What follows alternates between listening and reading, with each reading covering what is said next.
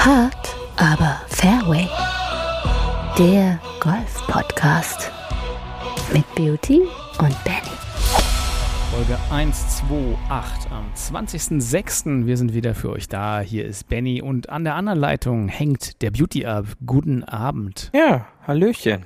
Wie Grüße geht es dich. dir? Wie geht es dir heute am Tag der Filtertüte? Der Tag der Filtertüte. Gede im Gedenken an äh, Melita Benz. Also quasi, sie hat auch noch Mercedes miterfunden übrigens, für- alle, die es nicht wussten, den Melita Benz. Ähm, ja, Filtertüten für alle, die es nicht wissen, das ist dieser Teil der FFP2-Maske, der nach den Ohren kommt. Also vor dem Mund. Genau. Genau. Ja. Auch, auch Ist damals. jetzt nicht meine bevorzugte, ist jetzt nicht meine bevorzugte Variante, den Kaffee zu trinken, aber Ich äh, muss es sagen, tatsächlich so beim Renovieren ist mir letztens die FFP2-Maske wieder in, in den äh, Sinn gekommen, wo ich dachte, ja, wo sind die eigentlich alle abgeblieben? Man hatte doch 7000 immer bei sich, mindestens drei neue und vier gebrauchte irgendwo am Körper. Äh, ich habe jetzt gar keine mehr gefunden. Schrecklich. Wo sind deine äh, Filtertüten? Hast du deine FFP2-Masken als, als Filterkaffee? Cold Brew, Hot Brew oder sehr, also Kaffee. Wir könnten ja auch einen Kaffeeblock machen. Das ist ja auch so eine Urban Art hier in Berlin. ja, meine sind tatsächlich im Kofferraum. da sind, glaube ich, noch drei Packungen äh, verschweißt, äh, liegen da noch rum, Wenn der Luftfilter vom Auto mal kaputt geht. wenn, wenn da mal Luft irgendwo zieht, genau. Kann man ja noch für andere Dinge auch weiterverwenden. Also, ähm, ich glaube, ich habe letztens im Golfbag auch mal wieder eine gefunden. Es scheint schon wieder wie so ein anderes Leben. Ne? Es ist irgendwie nicht mal ein halbes, dreiviertel Jahr her, dass wir die noch bei uns hatten. Und es scheint schon wieder, als wäre es nie gewesen. Als hätte, es wäre es nie passiert. Es hätte es nie gegeben. So ein bisschen Genau, wie ja. die schlechte Golfrunde, die man auch zum Glück sofort vergisst. Es Absolut. war- Und ähm, das kommt ja auch zum, zum Thema Golf dann immer wieder so gut zurück, wenn man die Menschen an den Fairway-Rändern dann teilweise sieht. Phil Mickelsons Sieg ähm, war so der Startschuss äh, in Amerika wieder, wo man so dachte, okay, was ist das jetzt wieder? Und Also jetzt nicht am Wochenende, Ähm, aber äh, quasi nach nein, Corona, richtig. Ne? Richtig, genau, nach Corona, ja, korrekt. Wir haben ja so viel zu bequatschen mal wieder. Ähm, ich habe euch zwei Interviews vom German Masters mitgebracht, äh, vom Amundi German Masters. Beauty hat sie auch noch nicht gehört. Äh, kann dann auch, auch gleich seine Einschätzung zu jedem geben. Äh, wir haben natürlich einen Stargast heute wieder in der Sendung. Ich freue mich sehr. Ähm, zwei Stargäste, muss man ja dazu sagen. Und äh, wie gesagt, wir haben einmal das Amundi German Masters hier in Berlin-Sedin. Die Ladies European Tour war ja zu Gast, äh, ein bisschen zu besprechen. Wir haben das US Open zu besprechen und ein, ein ja, einen großen äh, Fan hier hat's, also mich hat's ein bisschen zerrissen am Wochenende, dass äh, ja leider, leider Ricky Fowler nicht gewonnen hat. Aber natürlich freuen wir uns äh, für den anderen US Open Sieger Wyndham Clark. Äh, und ja, Rory war auch ganz oben dabei, aber lass uns doch mal äh, nacheinander gehen. Ich würde sagen, wir machen mal zuallererst äh, die US Open, denn Ja, aber bevor wir damit anfangen, will ich natürlich äh, du willst dich mal erstmal auch wieder mal beglückwünschen, Ah. ähm, weil das ist ja schon ein Run, den du hast. Zweimal ähm, als Mhm. Caddy im Einsatz bisher in deinem Leben. Benny auf und der LET und- Mhm. Ähm, zwei geschaffte Cuts bei zwei Starts. Danke, danke. 100% Quote. Also für all die LET-Damen, die uns hier äh, wöchentlich zuhören. Ähm, da gibt's ein Gruß Top-Caddy, der, ich, äh, der ähm, euch das Wochenende garantiert und äh, so ist äh, da die Möglichkeit auf jeden Fall immer ein bisschen was äh, beiseite ja, legen zu können. Du weißt ja, du weißt ja, ich bin so ein loyaler Typ. Ich habe nur einen Podcast-Partner, ich habe nur einen Tour Caddy äh, Star Female. Ich könnte noch Mail äh, abdecken. Also wenn da irgendjemand jetzt von den Herren, der deutschen Herren oder international zuhört, ich bin gern für euch. Wenn ihr im Berliner Raum seid, trage ich euer Bag und äh, gebe euch gute Tipps. Und ja, ich muss sagen, ähm, als Caddy wir können ja erstmal ein bisschen über Caddy sein noch quatschen. Äh, war wieder spannend, äh, die Ladies zu sehen und ein bisschen dieses, dieses Tour, Tour-Feeling wieder zu kriegen. Äh, ich muss sagen, ich fand auch wieder, ich habe es besser als letztes Jahr gemacht, wieder dazugelernt. Ähm, ich habe mir meine schönen äh, Mikrofasertücher in meinen Kängurubeutel gepackt. Hatte auch immer ein nasses Tuch am Bag. Also da, wurde, da wurden Schläger gereinigt. Ich sagte ja, die waren sauberer als davor. Die Bälle waren klasse sauber. Ähm, ich hatte tatsächlich mir so ein kleines Guessing-Game auch gemacht mit meiner Tourspielerin Linda, ähm, dass ich mir überlegt habe, so na, was denke ich denn, was sie jetzt für einen Schläger nimmt? Und ich war so zu 80 Prozent richtig. Und äh, wenn ich nicht richtig war, hat sie sich danach geärgert, dass sie nicht den anderen Schläger genommen hat, den ich mir überlegt habe. Also ich muss sagen, so längeneinschätzungstechnisch konnte ich da ganz gut mithalten, denn ich musste einfach nur überlegen, wenn ich jetzt absolut perfekt meinen Schläger treffe, welchen würde ich dann nehmen? ja, das, das hilft dann natürlich und ja. äh, ich hatte ja am Wochenende leider nicht die Zeit, mal reinzuschalten, um dich mal wieder im Fernsehen zu verfolgen. Mhm. Ähm, aber äh, wir haben ja trotzdem drüber gesprochen die Tage und ähm, freut mich natürlich auch immer, wenn du erfolgreich äh, ins Wochenende kommst. Ja, dein ja, Tipp so wollte ich mal sagen. Cut, darum geht's, ja. ja. Dein, dein Tipp übrigens wollte ich mal auch nochmal an die Huffis weitergeben. Ein sehr guter Tipp wurde dann auch dankend angenommen von den anderen Caddies und Spielern. Da habe ich nämlich eine große, eine Großpackung Wäscheklammern noch beim Rewe geholt und habe den am regnerischen Tag verteilt für alle, die ihren ein Handtuch oder ihren Tourhandschuh in die Streben des Golfhandschuh, äh, Golfschirms hängen wollen. Also da Profi-Tipp wieder vom Beauty hier gleich für die Sendung gesnackt. Ähm, ja, kann man empfehlen. Ja. Mindestens zwei Wäscheklammern ins Bag packen für regnerische Tage. Genau, also die tun ja nicht weh. Und ähm, da bieten sich auch immer wieder die Holzwäscheklammern halt einfach an, da die Plaste mit der Zeit spröde werden.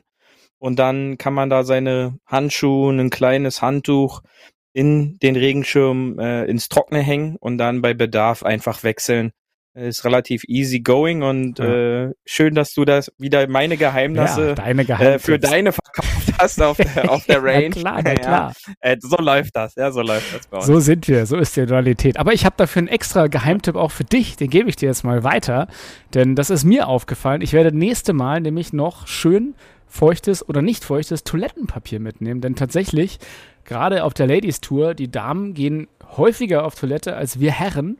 Und tatsächlich muss man dazu natürlich äh, mit dem Finger äh, erhoben sagen, hat es die Tour dort nicht geschafft, alle mobilen Dixie-Klos mit genügend Toilettenpapier aus, äh, auszustatten. Also da war dann irgendwann Schicht im Schacht und die Spielerinnen haben gesagt, damn it, wir müssen jetzt in den Wald gehen, weil da gibt es keine Möglichkeiten. Also auch da wieder ein, ein Profi-Tipp für alle äh, die mal länger auf dem Turnier müssen, äh, müssen, müssen, äh, auch vielleicht für die Senioren müssen, müssen. unter uns, auch, da kann man natürlich sagen. Äh, also ein bisschen feuchtes Toilettenpapier mit so einer verschließbaren Box hilft auch mitzunehmen. Ich würde jetzt aber nicht, dass wir in Corona-Zeiten stacken, dass man da das gesamte Bag so mit sieben, acht Rollen vollpackt. Das, das muss vielleicht auch nicht sein, aber vielleicht so eine, so eine Notfallration. Das fand ich eigentlich gar nicht so eine schlechte Idee von mir.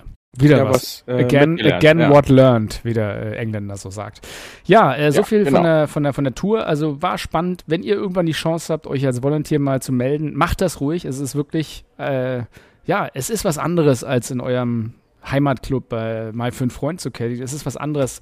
Der Pace ist schneller. Man muss wirklich auf viele Dinge achten, richtig haken, dass die Spieler auch nicht äh, penalized werden.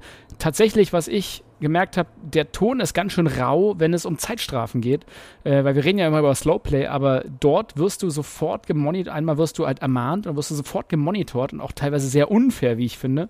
Ähm, man muss da wirklich immer das, das, die, die Vordergruppe auf dem Grün vor sich haben, ähm, sonst kriegt man dort sehr schnell eine, eine, Zeit, eine Zeitansage und sobald man eine Zeitansage hat, du darfst dir, glaube ich, vier, fünf, sechs in deiner gesamten Saison nur leisten und dann wirst du sofort gefeind. Also du, du musst dann eine 300 Euro, 500 Euro Strafe zahlen pro Zeitstrafe, die du kriegst. Und das reicht auch schon, wenn die mal einfach kurz aus dem Blickfeld sind. Das ist total unvorhergesehen und hat für mich keine Logik ergeben. Obwohl wir schnell war, gab es da wohl äh, dann am Samstag eine Zeitstrafe. Also fand ich ganz abgefahren, wie dort verfahren wird.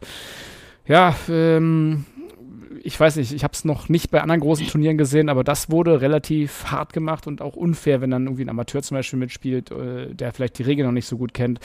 Du bist ja sofort als Gruppe in, in Sippenhaft genommen und das ist schon, yo, harte Nummer. Ja gut, aber da, da sag ich dann halt auch immer, wer auf dem Niveau als Amateur äh, die Regeln noch nicht kann, ja, der, ja, aber ist so. Der sollte Beauty. dann halt auch, der sollte das, dann was bezahlen. Du ähm, lachst, du lachst, aber nee, nee, nee, die Amateure zahlen ja nichts. Es zahlen ja nur die Profis dann. Und das ist ja das Fiese, dass ja. du einen Amateur an deiner Seite hast. Äh, viel, also auch die jüngeren Tourspieler fragen ganz oft nach den Regeln nach. Die scheinen entweder Angst zu haben, da was falsch zu machen, oder äh, da wird sofort immer, die anderen Spieler werden gefragt oder ein Referee dazu geholt. Fand ich auch sehr spannend.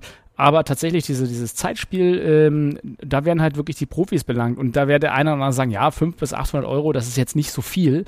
Dazu muss man aber sagen, wenn man den Cut schafft auf der LET-Tour, dann ist der, das, das Preisgeld, was du im mittleren 20-stelligen äh, Ranking hast, wenn du dort finishst, ungefähr 1800 Euro. Also auch das ist nicht viel, wenn du überlegst, dass du Flugkosten, Hotelkosten und Co. alles gegenrechnen musst. Das, äh, ja, da, da macht es natürlich mehr Sinn, bei der US Open zu spielen. Ich glaube, da gibt ein 23. Platz ein bisschen mehr Kleingeld. Ja, das ist richtig. Ähm, und da glaube ich, gehört es aber dann auch ein bisschen in der gesamten Vorbereitung. Ähm, da waren wir jetzt ja leider nicht dabei in den ganzen äh, Gesprächsrunden und Abstimmungsrunden äh, vorher, was da die Ansage ist oder was es vielleicht auch zum Saisonstart für Ansagen gibt. Da sind natürlich dann Amateure klar auch nicht mit am Start, aber ähm, Regelkunde, äh, wir alle wissen es, da muss man äh, fest sein und auch im Bilde sein. Aber ich glaube halt schon auch, dass äh, bei diesen Turnieren, wo es dann halt auch um einfach um Geld geht, da will keiner irgendwie einen Fehler machen, denn dann sind Strafschläge sofort äh, Platzverluste, manchmal dann halt auch sofort, dann steht man eben nicht auf einer alleinigen Achten, sondern auf einen geteilten äh, Neunten mit, weiß ich nicht, vielleicht fünf, sechs anderen Spielern, Spielerinnen. Und äh, das kostet dann sofort enorm Geld und Demnach, ja, gebe ich dir recht, äh, da muss man äh, bereit sein. Und äh, du warst ja live vor Ort. Ich kann ja da gar nicht mitreden. Ähm, da muss man hinterher sein. Und ich glaube auch, dass das äh, so immer die größte Angst so ein bisschen von unserer lieben Linda war, dass du da auch wieder ähm, auf Zack bist und ähm, hinterherkommst. Ich war, ich war sowas von auf Zack, sag ich dir. Ähm, einen, einen lieben Gruß wollte ich noch in dem, äh, in dem Zuge loswerden und zwar an äh, den Holger Garz äh, von von der äh, Golf Emotion, die die Yoka Rules Tournaments äh, zusammen mit der Uli äh, Guards veranstalten. Äh, ganz tolle Flightpartner beim Pro-M gewesen und da müssen wir auch noch mal ein bisschen langfristig bei einer anderen Folge drüber eingehen. Also die Yoka äh, Yoga-Turnierserie ist ganz spannend. Die guckt euch doch mal an. golf-emotion.eu. Das sind äh, über 30.000 Leute, haben da wohl schon mal mitgemacht insgesamt. Ähm, ja, ist so eine Amateurserie, ein Turnierformat und da werden wir auch mal irgendwann was davon erzählen, aber nicht am jetzigen Moment. Aber Gruß geht raus. Ähm, und nochmal vielen Dank an UCOM und die gesamte Orga-Crew hinter der ähm, Amundi German Masters. War wirklich äh, ein tolles Event, alles in allem. Ich würde jetzt mal aber mal, weil wir gesagt haben, wir wollen ja erstmal kurz das US Open abfrühstücken, da ist ja ein bisschen was passiert. Da reden wir was drüber und dann kehren wir nochmal zur Amundi German Masters, zu unseren kleinen Interview-Schnipseln zurück. Also äh, jetzt eine Runde US Open Beauty. Paar 4 Tourgeflüster.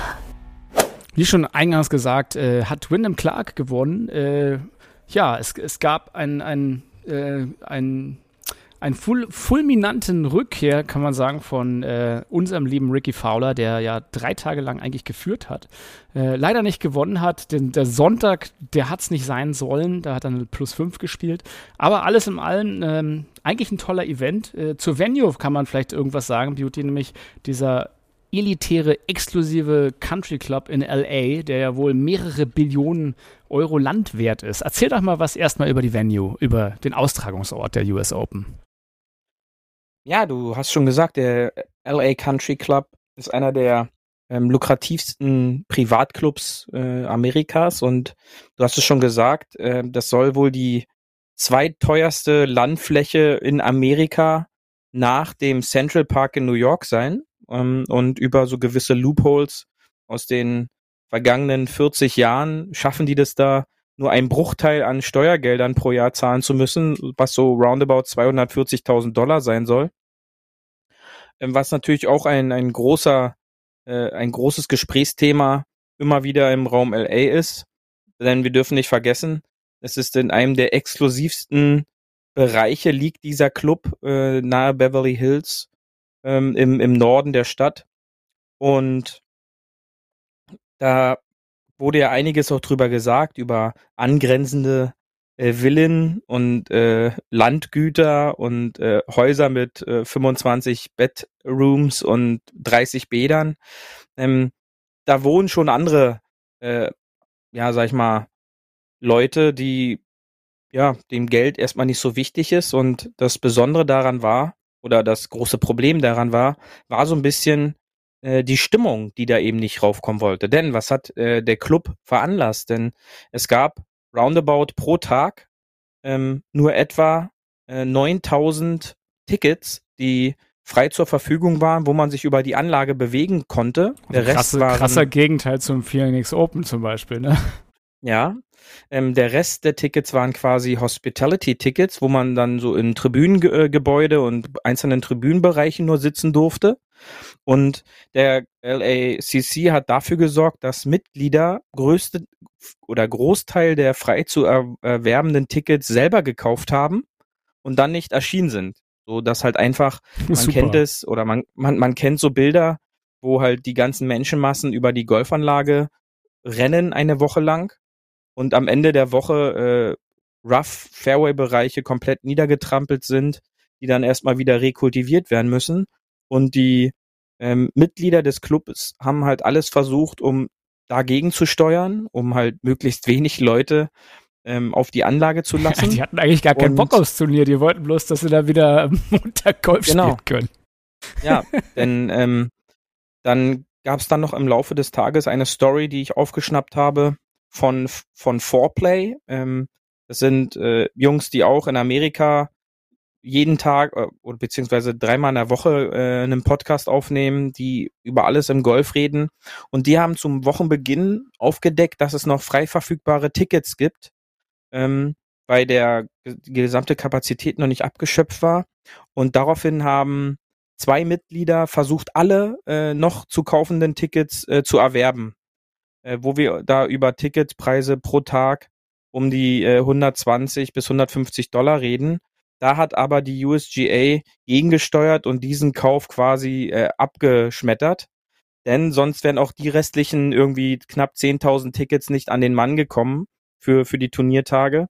Und das war natürlich eines der Themen ähm, auf Twitter und in den sozialen Netzwerken. Aber wie, da, wie, wie geil äh, ist das denn, oder? Dass man irgendwie zehntausende Tickets kaufen will, weil man das Kleingeld rumliegen ja. hat, weil man gar keinen Bock hat, dass Richtig. irgendwelche Assis halt den schönen Golfplatz ja. ballern. Das finde ich schon ein bisschen und bizarr. Genau das ist es nämlich dann, denn äh, wer die Turniertage Donnerstag und Freitag äh, verfolgt hat, die ja ausgiebig im Fernsehen zu verfolgen waren, dann äh, hat man mitbekommen, dass bei den zwei Rekordrunden, die gespielt worden sind am Donnerstag von Ricky Fowler und Sander Schauffele, haben es nämlich geschafft, die zwei tiefsten Runden der US Open ähm, Era zu spielen mit einer 62. Und diese 62 hat auch gleichzeitig den bis dato Rekord bei den kompletten Majors halt auch eingestellt. Also vorher Brandon Grace hatte eine 62 mal gespielt. Und jetzt sind es halt drei Spieler und zwei halt an diesem Donnerstag. Und, und daraufhin hat die USGA erstmal Hold My Beer. Jetzt machen wir die Fahnenposition mhm. noch schwerer. Das war ja dann eine, eine Folge sicherlich, aber ähm, stimmungsmäßig äh, war das Ganze so ein bisschen wie so an, an einem Dienstag. Ja, man hat wenig Applaus, wenig äh, Jubel, Trubel, Heiterkeit um die Grüns, um fantastische Golfschläge. Es wurden, äh, glaube ich, zwei oder drei Hole-in-Ones gespielt. Ja, die, die wurden abgeklatscht von den Spielern und dann hat man geguckt und dann standen da vielleicht 20 Leute drumherum. Ähm, also wer da Tickets hatte, waren sicherlich Traumbedingungen als Zuschauer, da man äh, so entspannt wahrscheinlich nie wieder eine US Open gucken konnte. Aber stimmungsmäßig, wenn man da einfach auch mal bei Twitter guckt und ähm, die Kommentare und auch die Statements der Spieler verfolgt, die waren durchweg gar nicht begeistert, denn äh, Hauptthema Stimmung bei einer US Open ging gar nicht, äh, waren 0 von 10 Punkte und ich glaube, das kam sogar auf dem TV rüber und da bin ich dann immer wieder froh, auf der Couch zu liegen und dann äh, nicht die 100.000 Euro Ticket bezahlt zu haben dafür und dann extra angereist zu sein. Aber jetzt rein golferisch eine Frage, Beauty. Wie fandest ja. du die US Open? Ähm, fandest du sie spannend oder fandest du es eher hinten raus eher spannend? Ja, ich fand es schon spannend. Ich fand es US Open untypisch, denn wenn man sich so die, den Golfplatz, der mir persönlich äh, sehr gut gefallen hat, äh, mit seinen mit seinen Tücken, wir dürfen nicht vergessen, ähm, wir reden über ein 87 Yards Par 3 bei einer US Open und äh, hier im Lande, wenn man irgendwelche DGL-Turniere spielt, spielt man da halt auch über 200 Meter Paar 3 wo, wo man sich dann halt so manchmal schon fragt, ähm, wo geht es noch hin? Aber gleichzeitig äh, hat man dann in einer Runde eine 270 Meter Paar 3, ja, auch wenn es da bergab geht. Ähm, aber dieser Golfplatz hatte gefühlt alles. Ja, was halt US Open untypisch war, waren unfassbar breite Fairways. Sicherlich war der Semi-Rough und Rough-Streifen dann sehr kompakt und dicht und auch hoch. Ja, da wurden Spieler bestraft, aber die Spieler wurden erst bestraft, wenn sie quasi die Autobahn mit ihrem Drive oder mit ihrem Abschlag jetzt nicht getroffen haben, was äh, selten der Fall war. Und äh, dann wurden die Spieler halt auch wirklich bestraft. Und ähm, das war halt untypisch, denn Präzision, wie eine US Open es quasi vorgibt, schmale Fairways und dann tiefes Rough, war dort grundlegend erstmal nicht gegeben, was natürlich diesen Big Hittern extrem entgegenkam, denn Rory McIlroy fing quasi seine US Open mit einem 388 Yards Drive an, ähm, gefolgt von einem mittleren Eisen auf ein paar fünf, äh, da er halt einfach Vollgas äh, direkt attackieren konnte auf dem ersten paar fünf.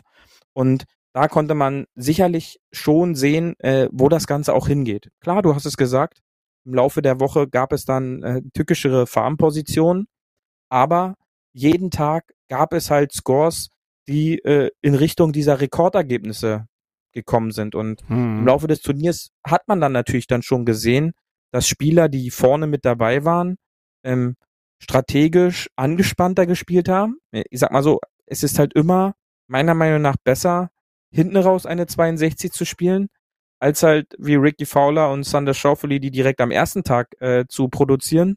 Ja, klar, ist immer gut, wenn man schön finishen kann und irgendwie. Also hast du ja, ja, auch bei Fleetwood gesehen, hätte der noch einen Tag mehr, der ist ja wirklich aufgedreht in Runde 4.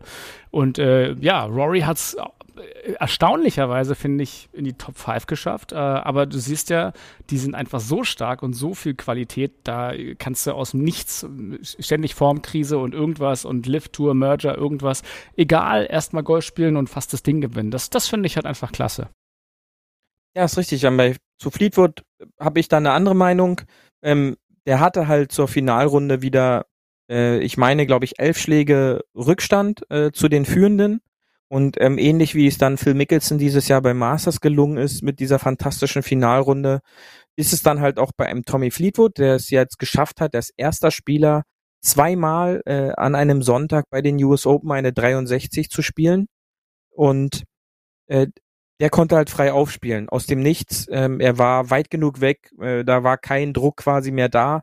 Er war früh genug draußen, konnte ein gutes Ergebnis ins Clubhaus bringen und wir dürfen nicht vergessen, er hatte ja noch ein unfassbare, eine unfassbare Birdie-Chance auf der 18, wo er leider nicht schaffte, ja. aus knappen anderthalb Metern den, den Putt zum Birdie zu lochen, sonst wäre es auch eine 62 gewesen. Ja. Und ähm, da war halt noch kein Druck drauf. Den Druck, den hast du dann gesehen, als ähm, ein, ein Rory McIlroy, ein, ein Dustin Johnson, als die aufgetiet haben in die Finalrunde, da hast du dann deutlich auch ähm, korrig äh, oder sag ich mal so Ausgleichsbewegungen und ähm, Fehlschläge entdecken können. Ähm, auch leider ein, ein Ricky Fowler, äh, den ich jetzt auch sehr, sag ich mal, gegönnt hätte, hat es ich leider nicht jeder, geschafft, ja. diese, diese, diese positiven Schwunggedanken mit in den Sonntag zu nehmen, denn bereits am ersten T-Shot ähm, fiel es mir dann halt auch auf ähm, und habe das dann halt auch noch äh, meinem Bruder gleich geschrieben, dass äh, sein sein Schwung nicht der ist, der von Freitag bis äh, oder Donnerstag bis Samstag äh, der Fall war, der aktuelle, sondern er fiel wieder an diese alten Muster, ähm, dass er sehr flach und, und, und spät war und dadurch Fehlschläge rechts kurz hatte und so kam das eine zum anderen, dass er es dann leider nicht äh, ins Ziel gebracht hat. Ähm, aber nichtsdestotrotz, er ist auf einem fantastischen Weg. Letztes Jahr noch die US Open verpasst und äh, dieses Jahr ums um den Sieg mitzuspielen, ist für Ricky fantastisch.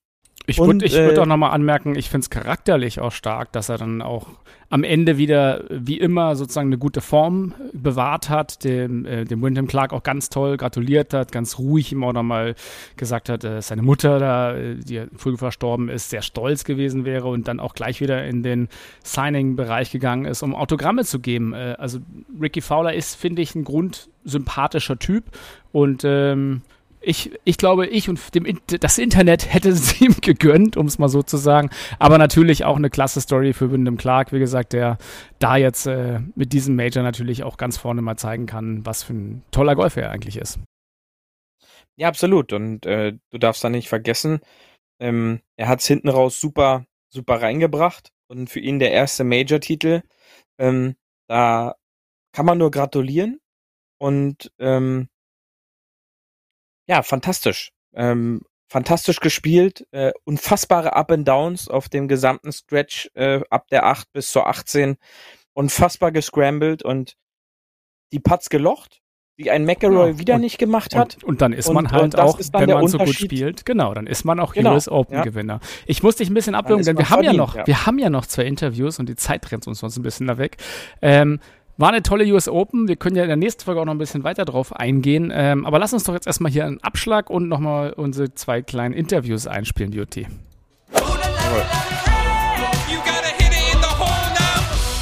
Am Abschlag. So, das erste Interview habe ich äh, hier für euch mit dem Tim Starke. Ähm, Tim Starke hat, äh, erzählt euch gleich, eine lange, lange Geschichte äh, im Golfsport und macht jetzt sozusagen mit dem Frieda Pfeiffer eine PR-Agentur.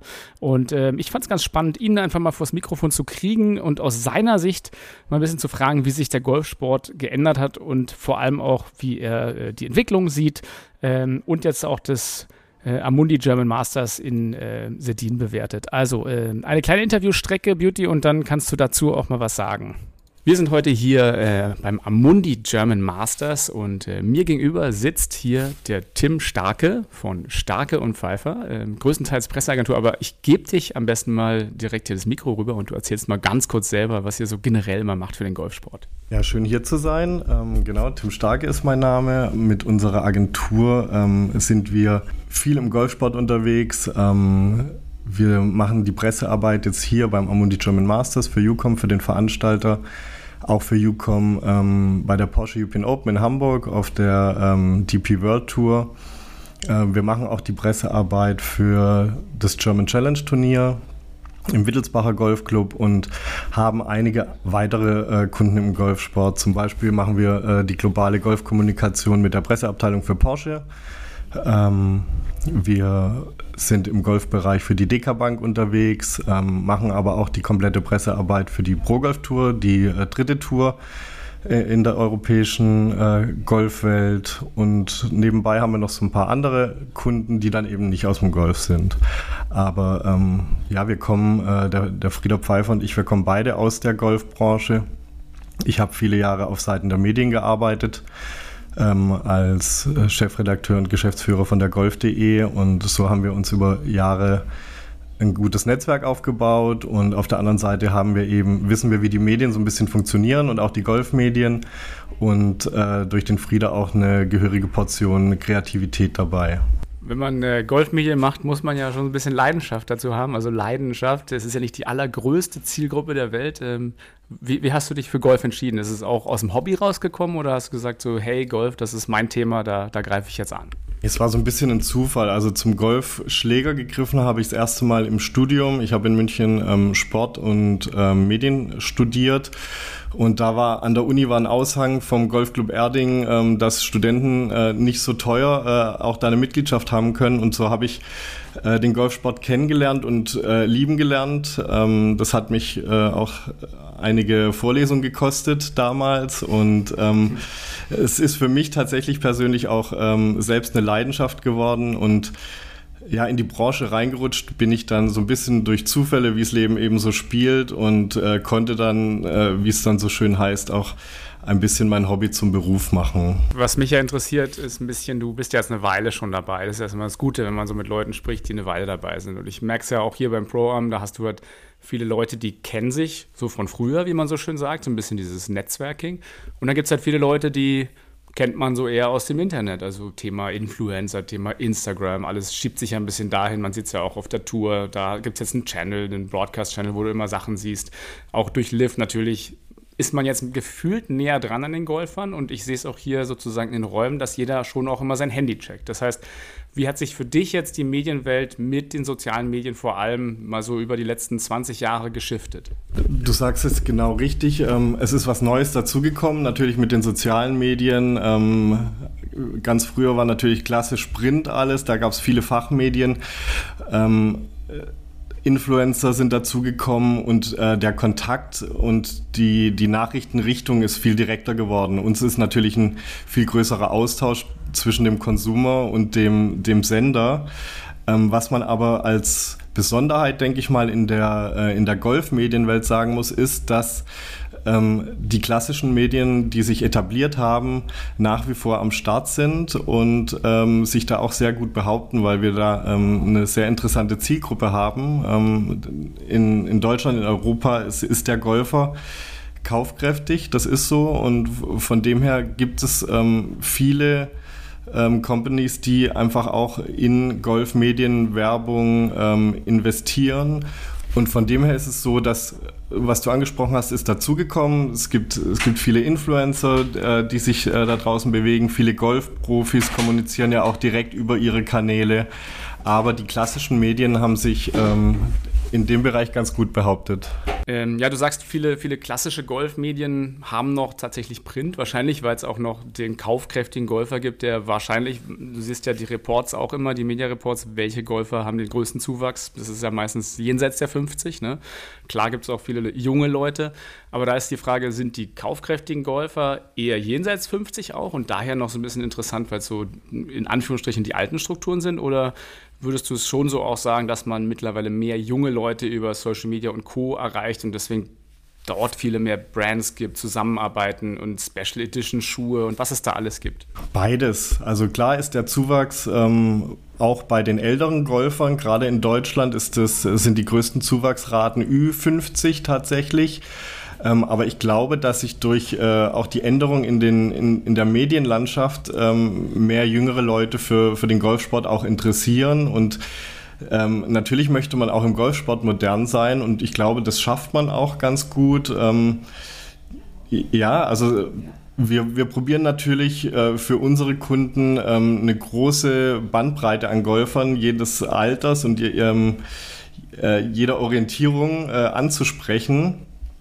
Und ähm, die Kaufkräftigen, das ist ganz normal, das ist aber jetzt nicht nur bei den Golfern so, ähm, sind natürlich etwas älter. Einkommensstrukturen sind da schon ein bisschen gefestigt, da kann man natürlich sagen.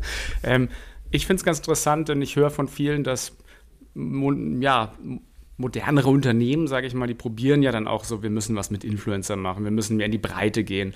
Aber da ist vielleicht noch nicht so das Verständnis da, was macht überhaupt Sinn oder wo pumpen wir Geld rein oder wie viel kostet jetzt was. Äh, früher gab es die Anzeigenpreise, die waren relativ transparent. Muss ich da noch so ein bisschen was mehr entwickeln, wo auch so traditionelle Unternehmen sagen, ah, das kaufe ich ein und das kriege ich damit oder ist es alles noch für dich ein riesen Experimentierfeld? Tatsächlich ähm, wird noch viel experimentiert. Also ich glaube, ähm, die ganze Branche ist da noch so ein bisschen am Finden. Ähm, am Ende geht es immer auch so ein bisschen um die Reichweiten und die Reichweiten werden einmal über Medien äh, erzielt, im Print, im Online-Bereich, über unterschiedliche Funktionalitäten. Aber klar, also es ist natürlich alles, was digital ist, ist sehr gut trackbar und ähm, da ist es wirklich interessant, was äh, von der Influencer-Seite kommt man muss immer so ein bisschen abwägen, ähm, was passt auch zu einem Kunden und was für Content wird auch am Ende produziert. Also es ist schon auch wichtig, dass da eine Qualität dahinter steckt und äh, dann, dann zählt einfach nicht nur die reine Reichweite, sondern man möchte natürlich auch Geschichten erzählen und ähm, Stories und äh, vielleicht auch Produkte einfach an die, an, die, an die Leser, an die Hörer übermitteln. Wie ist denn bei den Spielern? Wie siehst du das? Ähm, also die, die Profispieler. Ähm, Ist es da auch mittlerweile interessanter für einen Sponsor oder für irgendjemand, jemand zu haben, der viel Reichweite hat? Oder zählen da wirklich die reinen Ergebnisse? Oder ist es auch so ein Mix wie bei der, beim Player Impact Programm zum Beispiel bei der Tour, wo du jetzt natürlich einen wieder großartig spielenden äh, Ricky Fowler hast, der hat natürlich ja auch sehr, sehr große Reichweite, ist super beliebt und dann hast du halt einen Scotty Scheffler, der wahnsinnig gut spielt, aber vielleicht jetzt nicht so in den Social Medien gut funktioniert. Also gibt es da auch irgendwie eine Präferenz, wo man sagt, den und den signed man, weil er halt gerade so bekannt ist? Ähm, die Reichweite und auch das Social, die Social Media Auftritte von den Golfprofis ähm, spielen eine immer größere Rolle. Ich weiß auch, dass äh, einige Firmen das natürlich mit in die Waagschale äh, werfen, wenn sie äh, darüber nachdenken, Spieler zu verpflichten. Ähm, Bernhard Lange hat mal einen guten Satz gesagt, ähm, das ist aber noch vor einer Zeit von Influencern und Social Media gewesen, der hat gesagt, ähm, als die Medien gesagt haben, Mensch, ähm, Bernhard, du bist bei den deutschen Medien gar nicht so präsent und äh, dann hat er gesagt, Leute, ich muss einfach wieder ein Turnier gewinnen und dann werdet ihr schon über mich berichten. Mhm. Also das geht schon. Und ähm, aber auch Bernhard Lange hat einen äh, Social Media Auftritt und postet da immer wieder fleißig. Ähm, es ist interessant und es ist auch für, für die Brands interessant äh, zu sehen, was die Leute halt einfach neben ihren Golfergebnissen äh, liefern und was sie so ein bisschen privat machen und von dem her spielt das schon eine Rolle. Das ist auch vielleicht ein bisschen undankbar, sage ich mal, in deutschen Medien, weil du liest ja tatsächlich von Golf nur am Rande in Seite 700, wenn mal jetzt der, der PGA und der PIF-Merger, das wird mal kurz behandelt, aber stattdessen, wenn, wenn dann die letzte Generation nach Budasand einen Baum einpflanzt, das liest natürlich in der BZ und Co., das ist alles natürlich ein bisschen populistischer, kann man sagen, aber kriegt der Golfsport in Deutschland zu wenig Aufmerksamkeit und vor allem warum? Ja, es gibt natürlich dieses Klischee des Golfers, das wird immer wieder bedient, wenn man, äh, wenn man sich ab und zu mal so ein Tatort anschaut, dann, ähm, dann, dann wird das klassische Klischee äh, des deutschen Golfers schon äh, bedient. Das ist, finde ich persönlich, total schade. Mhm.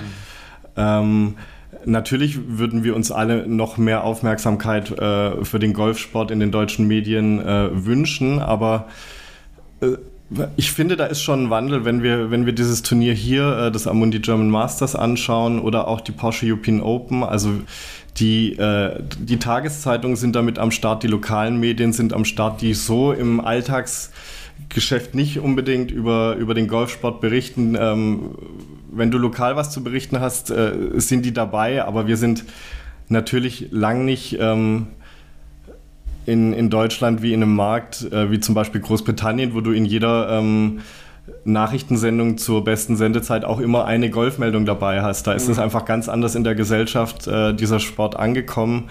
Das, das ist in Deutschland nicht so und ich glaube, da, da ist noch ein langer Weg. Wenn ich mit so jüngeren Leuten, die auch viel Social Media mache, reden und äh, auch hier Leute kennen, die so Brands haben, da wird immer gesagt, ja, wir wollen, dass Golf cooler wird. Irgendwie, das ist halt natürlich, was du sagst, in der Gesellschaft ist dieses, dieses Bild des Ehepaar-Vierers, sage ich mal, ne, die gut situierten, etwas reicheren Leute auf Sylt, ein ganz klassisches Bild, ne, äh, gehen dann natürlich schön spielen, die gibt es ja auch, aber die, die, guten Clubs und die teuren Mitgliedschaften gibt es ja auch in Amerika und auch da gibt es die Public Houses. Also ist es politisch vielleicht auch nicht gewollt, dass der Golfer cool dargestellt wird oder sehen die Medien den nicht gerne cool? Ich meine, wie gesagt, die Bestrebung von den jungen Leuten ist ja schon, hey, wir bringen ein bisschen Fashion auf den Golfplatz, hey, wir bringen ein bisschen Musik auf den Golfplatz, wir wollen, dass das alles ein bisschen lockerer und entspannter wird. Ist es so ein Generationenclash, der vielleicht jetzt auch da stattfindet? Ja, ich glaube, jede Form von Golf hat da so seine Berechtigung. Also in den USA gibt es die tollen Country Clubs und wie du gesagt hast, gibt es eben viele dieser äh, Public Courses, wo du einfach mit deiner äh, Fußballshort hingehen kannst und, und einfach einen Ball schlagen kannst. Da fragt wahrscheinlich auch keiner nach einem Handicap oder einer Clubkarte.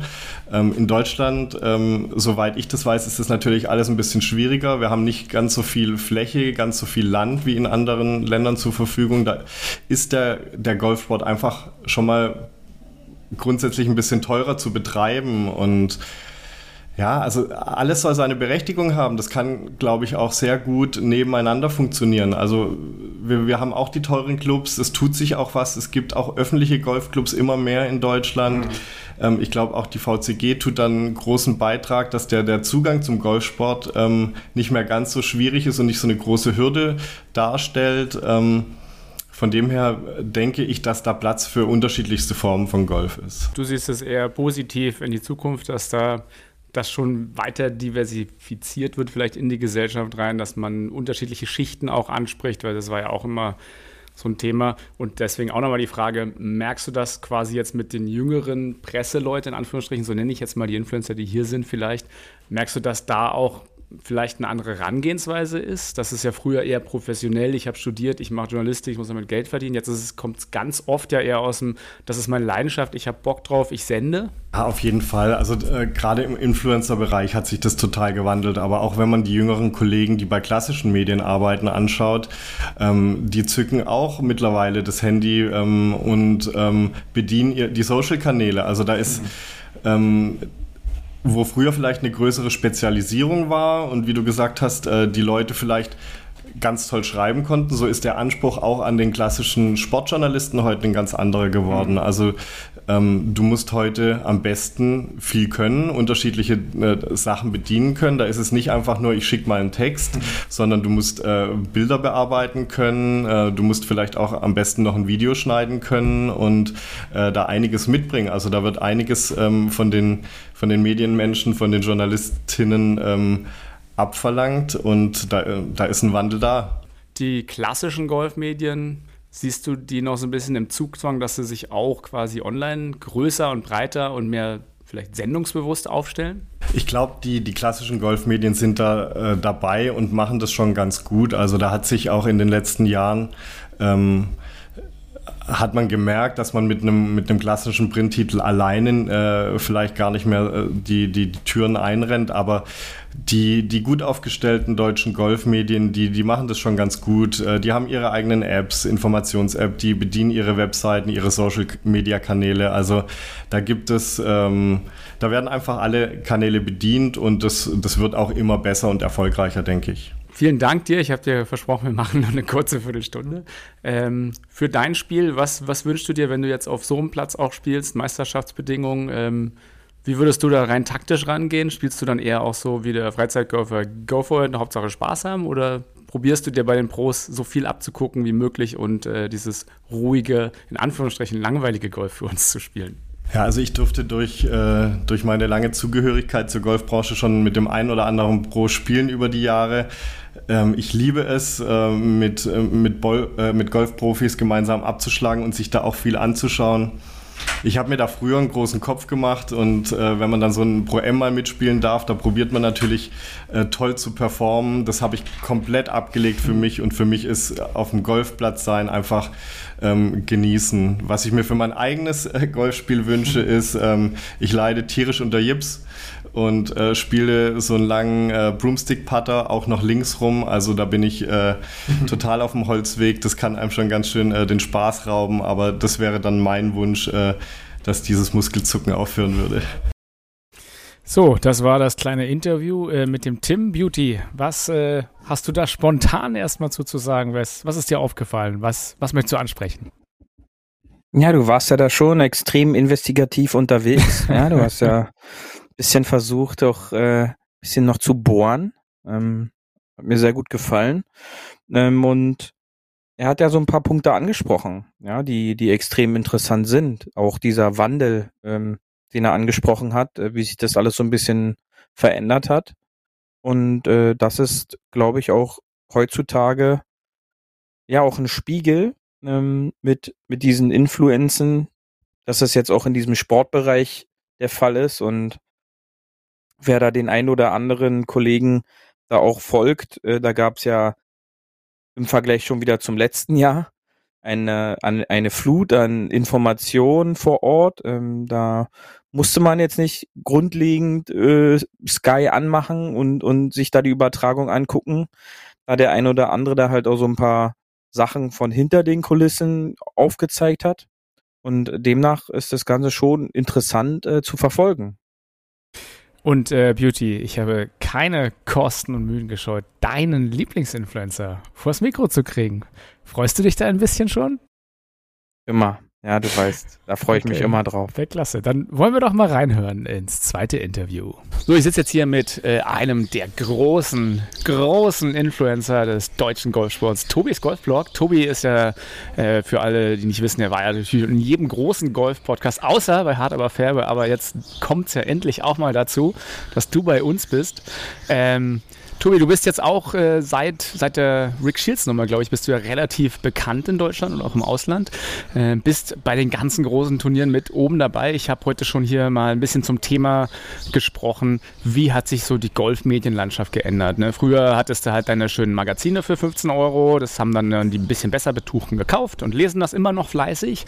Aber äh, so der jüngere Golfer, sage ich mal, und da will ich uns mal noch mit einschließen, wir sind ja noch jung, der guckt natürlich mehr bei Social Media Media und Co. Und er, erreicht man den dort? Jetzt ist die Frage so ein bisschen, wenn du auf den Turnieren bist, wie viele Leute geben dir Feedback so ein bisschen auf die Sachen, die du berichtest? Merkst du sozusagen auch den Shift so vom klassischen Medium Print hin zu alles wird ein bisschen mehr influenziger? Naja, wir versuchen ja generell eher Stimmung einzufangen und nicht das Turniergeschehen. Also wenn ich auf Instagram oder anderen Kanälen darüber berichte, dann geht es eigentlich in erster Linie nicht darum, wer gewinnt, wer ist vorne. Natürlich ist das auch immer eine spannende Randnotiz, aber es geht halt mehr um Emotionen zu zeigen, die Fans auch mal zu zeigen und ähnliches. Also eher weniger das Turniergeschehen an sich. Also der Mann des Volkes mischt sich ein bisschen ins Golfgeschehen. äh, ja, so in etwa. Nein, also ich, ich bin ja selber Fan, gerade jetzt hier beim Amundi German Masters. Ich bin ein Riesenfan äh, des Damen-Golfschwungs an sich, weil ich, ich finde den einfach eleganter, athletischer. Es ist kein Draufgekloppe wie bei den Männern. Klar machen die das auch alles unfassbar erfolgreich, aber bei den Damen sieht es dazu halt auch noch wunderschön aus. Also eine ästhetische Randnotiz, dass Golfsport auch schön aussehen kann und nicht nur maskulin und äh, Ganz genau, also nicht alles nur Mashed Potatoes, sondern ähm, ja, das ist dann so die Auster des Golfsports. Ich habe es ja äh, gestern schon gesagt, als wir ganz kurz zusammen hier standen. Ich finde ja immer bemerkenswert, wenn man sich die LPGA-Tourkarten äh, anguckt von den Längen und die der Männer. Bei den Männern, da kommen wir Amateure gar nicht ran. Aber wenn man sich die Ladies anguckt, da kommt man ran, wenn man immer gut spielt. Ja, wenn ich immer gerade spiele, komme ich auf einen ähnlichen Average, da ich nicht immer gerade spiele. Also in, in der Spitze bin ich weiter als, sagen wir mal, äh, aktuell führt die Liste ja Chiara, äh, Chiara Noja an. Ähm, kann ich weiterhauen als sie, aber definitiv nicht im Durchschnitt. Und das ist dann natürlich beeindruckend zu sehen, dass eine 17-Jährige das Ding so konstant auf die Bahn knallen kann. Ja, und das ist natürlich vielleicht äh, auch ein bisschen das Geheimnis, dass es ja Golf ist kein Stärkensport. Du musst ja nicht so raufballern, aber gerade wir Männer, wir sind ja immer so, ey, jetzt erstmal Driver auf der Range und erstmal, wer kann weiter. Und tatsächlich sieht man das hier. Es ist ja nicht immer so die Weiter, die zählt, sondern tatsächlich die Genauigkeit. Und das sieht man natürlich toll beim Damensport auch. Ich würde fast behaupten, also ich kenne die Statistik nicht, aber gefühlt spielen die Damen mehr Greens and Regulation, weil sie einfach gerader und mit dem Fokus auf das Ziel, nicht auf die Länge. Und da habe ich das Gefühl, dass es, ich glaube, man müsste jetzt eine Statistik bemühen, aber gefühlt treffen die Damen mehr Greens in Regulation. Wie sieht dein Gefühl dabei aus? Du, ich bin ja auch so ein Gefühlstyp und sage ja, aber unser Statistiker Beauty ist ja leider heute nicht da. Der wäre der Mann für die Statistik, der hätte sie natürlich jetzt. Wir werden sie nachrecherchieren. Aber ich finde es ja zum Beispiel stark. Du hast ja zum Beispiel das Event, was auch gemeinsam mit dem Stanson dort, in, unter, äh, wie heißt die Schwedin, die das zusammen macht? War das die Rin Grant? Nee. Ähm, es gab da dieses gemeinsame Event. Auch das werde ich nachrecherchieren, wo quasi Männer und Frauen zusammen spielen. Jetzt letzte Woche in Stockholm. Ja, und das auch letztes Jahr. Und da hat ja auch eine, eine Dame so mit, mit wesentlich weniger Schlägen, also ich glaube, es waren sogar zehn oder fünf bis zehn Schläge weniger gewonnen. Das heißt, ähm, Frauen und Männer, ja, die Länge ist ein Unterschied, aber so rein vom Ergebnis können die Frauen definitiv gegen die Männer mithalten. Es kommt halt ganz auf den Platz an. Letztes Jahr war der Platz so gestaltet, dass es eher gerade Bahnen waren. Dieses Jahr waren es eher Doglegs und da waren die Damen komplett im Nachteil, weil die dann die gleichen Länge für ihren Schlag ins Grün haben und es macht halt einen riesen Unterschied, ob ein Mann ein Gap Wedge, Pitching Wedge ins Grün hauen, muss, vom, also aus dem Dogleg oder die Frau dann das Eisen 7. Natürlich geht dann mit der längeren Schlägerwahl auch die Genauigkeit ein bisschen flöten. Das hat man dann auch an den Ergebnislisten dieses Jahr gesehen. Ich glaube, die bestplatzierte Frau war dann dritte. Äh, Hut ab. Äh, immer noch eine grandiose Leistung. Aber letztes Jahr war das Leaderboard da deutlich ausgeglichener. So, jetzt nochmal zu deinem Leben. Ähm, du bist ja eigentlich nur noch am Traveln. Ich sehe dich nur noch in Kenia, äh, bei irgendwelchen Golfcamps, äh, hier und da. Wie hat sich dein Leben geändert, äh, jetzt mit dem Golfsport? Und ich sag mal, wo Firmen auch entdecken, dass man ja vielleicht nicht nur das klassische Printmedium bedienen muss. Ja, das man muss erstmal dazu wissen, wo komme ich überhaupt her. Also ich war Landesbeamter im Land Rheinland-Pfalz und mache dieses Content Creator Ding jetzt hauptberuflich. Ich habe zwei Jahre in Dänemark bei Trackman gearbeitet, beziehungsweise bei Trackman Indoor Golf Partner. Habe dann zum 1.4. Den, äh, ja, den Sprung in die Selbstständigkeit gewagt. Ähm, und ja, ich reise viel, ähm, weil wir Deutschen sind ja Reiseweltmeister, deshalb sind deutsche Content Creator in Spanien, Portugal, Griechenland, wo, Italien, wo auch immer, äh, sehr gefragt weil die Deutschen geben statistisch gesehen am meisten Geld für Golfurlaub aus. Und deshalb bedienen wir da einen großen Markt. Und natürlich macht es unfassbar viel Spaß, von Golfdestination zu Golfdestination zu reisen. Schwierig ist es dann, das Ganze äh, mit dem Familienleben in Einklang zu bringen. Aber noch klappt der Spagat ganz gut.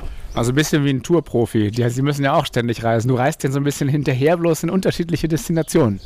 Ähm, aktuell ist so, so ein bisschen der Fokus auf den Turnieren, aber jetzt geht es bald wieder auf Reisen und dann bis Ende des Jahres werden es wahrscheinlich noch so gefühlt aktuell zehn Reisen sein. Also Solheim Cup ist dabei, Ryder Cup ist dabei. Äh, zweimal Österreich kommt noch, Italien kommt noch mal, äh, Griechenland wird kommen, Portugal wird kommen, natürlich ja mit Solheim Cup dann auch Spanien. Da wird das Ganze vorher ein bisschen verlängert. Ähm, es macht einfach brutal viel Spaß. Also so Real Golf Traveler sitzt mir hier gegenüber, kann man so sagen. Ähm, was denkst du so, Firmen, die also in Amerika und Co. haben natürlich Nike und so, darüber müssen wir nicht reden, die sind ja voll groß im Golfsport drin. Ich, ich würde eher ein bisschen sagen, deutsche Firmen, und du sagst ja auch Reisen, deutsche Golffirmen, mir fallen jetzt so drei, vier, fünf ein, die ich kenne, von denen sehe ich aber auf Social Media fast gar nichts. Ist da noch so im deutschen Markt ein großer Nachholbedarf bei den Firmen? Mm es kommt nicht drauf, also Nachholbedarf ist schwierig zu sagen. Ähm, man, man muss halt gucken, wo ist der Bedarf. Ähm, ich habe das Gefühl, deutsche Firmen setzen nach wie vor stark auf Print. Ähm, ja, dass unser eins aber die gleiche gleiche Reichweite hat wie so ein Printmedium, das einmal im Monat erscheint und wir nahezu täglich, manchmal mehrfach täglich und mit jedem einzelnen Post diese Reichweite bieten können. Äh, das hat sich in, in Deutschland, glaube ich, noch nicht rumgesprochen und vielleicht hört hier der eine oder andere zu und versteht das System dahinter jetzt mal. Wenn man sich zum Beispiel den amerikanischen Markt anguckt, die Firma Callaway zieht unheimlich viel Geld zum Beispiel aus den Profitouren heraus und investiert das lieber dann in Leute wie Goodgood. Ich will mich jetzt natürlich nicht mit Goodgood vergleichen, das ist ein unfassbar großer Channel, aber ähm, ja, das ist in Deutschland noch ganz, ganz anders. Also jetzt zu sagen von heute auf morgen, ich verdiene jetzt meinen Lebensunterhalt mit Social Media oder mit einem Blog oder wie auch immer, ist in Deutschland unfassbar schwer und ist in anderen Ländern deutlich einfacher zu gestalten. Wird man beim Finanzamt noch komisch angeguckt, wenn man reinschreibt, ich werde Content Creator? Es gab bei der Anmeldung des Gewerbes tatsächlich einige Rückfragen. Und ja. vor, allem, vor allem, wenn man dann noch dazu schreibt, Golf Content Creator. Ähm, ja, da kommt der Anruf vom Finanzamt definitiv. Und äh, ist es so, dass du an der Kasse schon erkannt wirst? Wie hat sich dein Leben geändert in der Öffentlichkeit? An der Kasse jetzt nicht. Also es ist mir tatsächlich ein paar Mal passiert, dass ich, wenn ich durch Berlin, Hamburg, München oder so laufe, dass ich dann manchmal angesprochen werde. Auf Golfplätzen passiert es tatsächlich sehr, sehr oft. Und dann gibt es auch ja, den einen oder anderen Jugendlichen, die dann mit ihrem Ball vorbeikommen und einen Sharpie in der Hand haben und sagen, ja, könntest du uns den mal unterschreiben? Und man denkt sich selber so, ey, Boah, ich habe mit dem Golfen eigentlich nicht so viel zu tun, außer dass ich gerne zeige, wie, wie schön der Golfsport ist. Aber wenn das auf, auf Gegenliebe äh, stößt, dann dann ist das schon ein schönes Gefühl, ja. Ich habe gestern mit dem Thomas, einem Caddy hier gesprochen, der gesagt hat, sei froh, dass du noch Amateur bist, denn er ist halt mit Ende 30 oder Anfang 30 war er äh, so an dem Punkt, wo Golf ihm keinen Spaß mehr macht, weil er halt performen muss und dann halt die Leistung nicht abbringst. Bist du jetzt vom Gefühl auch dort, wo du sagst, du musst jetzt auch performen, weil natürlich bei so vielen Followern, da wird ja jeder Schwung und jede, jedes Ergebnis auch ganz kritisch beäugt. Hast du noch Spaß am Golf oder ist es auch mittlerweile ein gewisser Druck? Aktuell, und daraus mache ich auf Instagram ja auch kein Geheimnis, habe ich nicht so viel, also ich habe Lust und Spaß am Golfen. Ich habe aktuell aber sehr viel Frust mit meinem eigenen Golfspiel. Und natürlich geht da auch dann ein Stück weit die Liebe zum Golfen verloren. Aber ich habe super viel Spaß am Reisen. Ich habe äh, super, super viel Spaß daran, mich mit anderen Leuten zu connecten und äh, Leute zu treffen. Und äh, also jein. Mein eigenes Golfspiel, ja, macht gerade keinen Spaß. Golfen an sich oder die ganze Golfwelt macht unfassbar viel Spaß. Aber hat man jemals richtig Golf geliebt, wenn man nicht wenigstens einmal die Runde probiert hat, aufzuhören für Golf für immer? Also ich bin da ganz ehrlich, meine Schläger waren schon mal bei eBay Kleinanzeigen eingestellt, weil ich gesagt habe, nee, jetzt, jetzt reicht's. Also und ich habe dann einigen Interessenten an den Schlägern ähm, abgesagt und dann doch nochmal die Liebe gefunden. Machst wie Ricky Fowler, der hat jetzt auch mit einer 62 ganz stark die US Open gestartet. Äh, wirklich phänomenal und ich glaube, Tobi, es ist ja beim Golf immer grind through it. Äh, du wirst ja deine großartige Form auch wiederfinden, da bin ich mir ganz sicher, wie jeder von uns Golfern und diese kleine Phase überstehen. Ähm, ja, für alle da draußen, was ist so dein Tipp für den Normalgolfer, der mal Influencer werden will oder Jugendliche, die uns jetzt zuhören? Content, Content, Content. Also ähm, wenn man tatsächlich die Lust daran hat oder auch das, die Lust verspürt, äh, Golf-Content-Creator zu werden, äh, macht gute Bilder, macht gute Videos und haut raus. Äh, ganz wichtig, connectet euch mit anderen Leuten. Ähm, ja, werdet quasi gerepostet. Dann habt ihr eine Möglichkeit. Ich selber hatte, wie du vorhin schon angesprochen hattest, ja die große Möglichkeit, äh, beim YouTube Golf Day 2019 mit den größten Golf-Content-Creatern der Welt dabei sein zu dürfen. Hab das Event dann in der Teamwertung gewonnen und konnte auch noch geschickt eine Spende ähm, auf der Bühne platzieren und dabei waren halt alle Kameras weltweit auf mich gerichtet und ich bin morgens aufgewacht und hatte einfach 4000 Follower mehr und konnte mein Glück gar nicht fassen. Und darauf kann man dann aufbauen. Ähm, mein weiterer Tipp ist, versucht es nicht mit aller Macht. Ähm, äh, lasst es einfach geschehen. Und dann wird es auch passieren. Vielleicht. So ein bisschen wie mit dem Golfspiel. Ganz genau. Also äh, sucht nach eurer Form. Sehr gut. Tobi, äh, wir bleiben natürlich weiter kritisch und freundlich und ein bisschen stichelnd wie immer an deiner Seite und äh, werden, werden, dir nicht, werden dir nicht immer nach dem Mund reden, aber wir freuen uns, deinen weiteren Weg zu sehen. Äh, du bist ja mein, also ich plaudere jetzt mal aus dem Nähkästchen, wenn ich private Nachrichten kassiere, die sticheln, dann kommen die von Benny. Und, und Beauty. Und manchmal bin ich dann wirklich so ah, dieses kleine, dieser kleine Golfer da aus Berlin, was will der eigentlich von mir? Aber wir kennen uns ja jetzt schon sehr lange und äh, bin auch froh drum und es ist immer wieder eine Freude, dich zu sehen. Likewise und wie gesagt, wir müssen dich ja immer erden, damit du nicht ganz oben in den Rock Olymp abholst. Das ist ganz, ganz doll lieb von dir. Dankeschön. Siehst als kleinen Service. Also wunderschön, dass der Tobi heute hier war. Äh, wenn ihr ihm noch nicht folgt, ihr folgt ihm wahrscheinlich alle schon bei Tobis Golfblog vorbeischauen. Und ja, äh, vielen Dank, lieber Tobi. Sehr gerne, danke. Ah, und ich muss jetzt noch sagen, natürlich unser Leitspruch, immer schön auf dem Fairway bleiben. Gilt das auch für mich? Immer schön auf dem Fairway bleiben. Ja, so sind wir auf dem Fairway geblieben, Beauty. Äh, Content, Content, Content. Du hast es gehört. Du darfst jetzt erstmal die Statistik natürlich nachreichen. Äh, treffen die Ladies wirklich öfter Green in Regulation als die Männer? Das Problem ist, dass ähm, man da nicht eine Durchschnitts Durchschnittswert äh, irgendwie findet, sondern nur eine Wertung quasi immer, wer sind da gerade aktuell die Führenden. Und ähm, tatsächlich äh, ist es so, dass der Führende der DP World Tour, und zwar Jordan Smith, gerade dort intern so ein bisschen die Wertung anführt mit 76 getroffenen Greens in Regulation äh, im Schnitt. ähm, gefolgt von der Anna Nordquist ähm, auf der LPGA mit äh, 75% getroffenen Greens in Regulation. Und auf der PGA Tour ist es aktuell gerade Scotty Scheffler mit knapp 74 getroffenen äh, Grüns. Ja. Okay. Und ähm, die LET-Werte habe ich leider äh, gerade nicht äh, so schnell parat gefunden. Was, was, sagst du denn sonst Aber, zum Content, ähm, zu unserer Content, Content, Content-Strecke? Wir Influencer und der ja, Tobi. Ich sag mal so, ähm, wir liefern ja einmal in der Woche ähm, und das fürs Ohr und nicht fürs Auge ist, glaube ich, bei uns beiden auch besser so. Und äh, demnach. Du meinst, sonst äh, würden alle ja durchdrehen vor der ganzen Wahnsinnigkeit.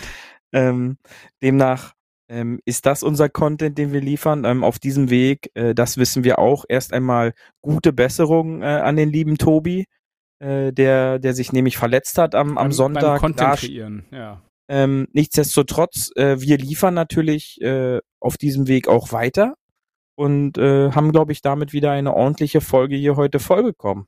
Absolut, Beauty. Und äh, den Leitspruch hatte der Tobi ja schon gesagt. Wir hören uns nächste Woche und du hast die letzten mhm. Worte dieser Sendung.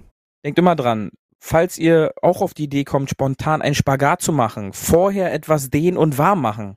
Wir hören uns nächste Woche wieder und ihr wisst ja, immer schön auf dem Fairway bleiben. Tschüssi! Das war hart, aber Fairway. Wir hören uns nächste Woche. Bis dahin, ein gutes Spiel und immer schön auf dem Fairway bleiben.